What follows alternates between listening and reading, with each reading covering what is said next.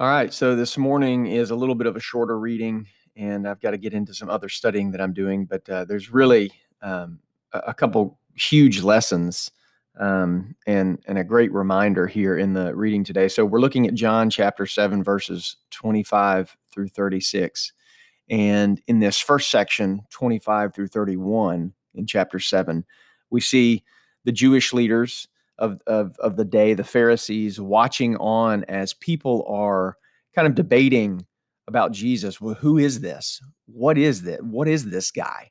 And they're they're they're kind of going back and forth as to whether this is the long-awaited Messiah, and and they're on the fence about it. And the consensus ends up being that this this can't be the long-awaited Messiah for two big reasons that they cite. One is they know where Jesus comes from, Galilee. And their belief was that the Messiah would come from an unknown uh, origin, from an unknown place. Like, you know, there's got to be this mysterious element to it because that's what had been taught, um, you know, as they as they were growing up in their faith. That was the that was the story. And um, on top of that, they were debating whether or not Jesus had really done enough miracles. I mean, uh, is, is this he is this really the, the Messiah? I mean, he's only done however many miracles. I mean, he's uh, John has cited you know six or seven of them for us, and um, the other disciples, uh, you know, Matthew, Mark, and and Luke, or the other gospel writers, they cite a few others as well. But I mean, is that really all the miracles that that Jesus, that that God, that the Messiah would really do? No, it couldn't be. And and so you know, if you think about that for a minute, it's a little funny. I, I, think almost in a sad way. I mean, how much ego do we have to have to take that position, to presume that we know what God would and wouldn't do? I mean, eh, eh, we we we constantly look at the world around us and try to make judgments about God. We've talked about this before. This great this great line that you can tell a lot about an artist by looking at the painting, but you can't know the artist by looking at the painting and we are god's painting you know um, it, it's, it's ridiculous to think that we can look at the world around us and understand god and yet we do it all the time. Um, you know we, we do it all the time and, and and besides that what kind of god would would send a human man to save the world and then let that man be tortured and hung on a cross to die?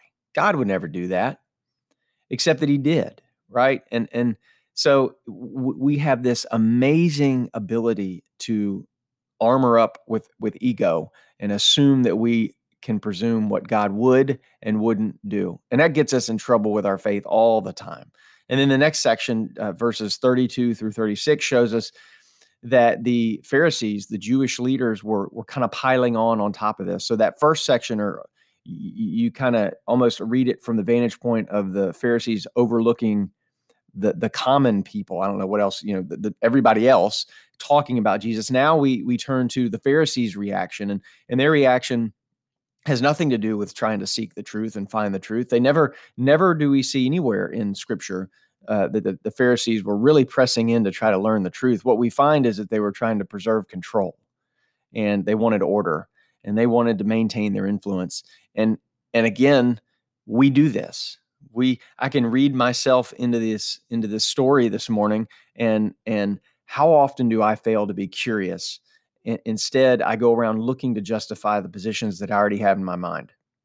Um, how often is are our minds made up our eyes shut our mouths open to declare what we and i'm air quoting know to be true? Or you know how long have uh, you know I, i've lived long enough to know that I talk too much, that I listen too little, and I, I don't carry enough curiosity around in life with me. I, I hold my opinions firmly, and most of us do. God is God, and I, I certainly am not.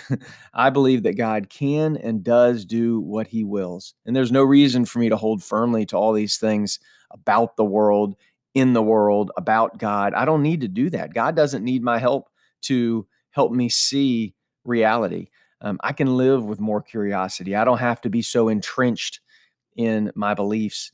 Um, you know, and and frankly, that sounds way more appealing to just be open and curious to what God is going to show me rather than running around all the time and looking to justify my beliefs. If I if what God says is true, if God brought Jesus into the world, if Jesus died on the cross um, for as a as a sacrifice for me and was raised from the dead, God doesn't need my help to justify Himself in this world. Um, I can live curiously.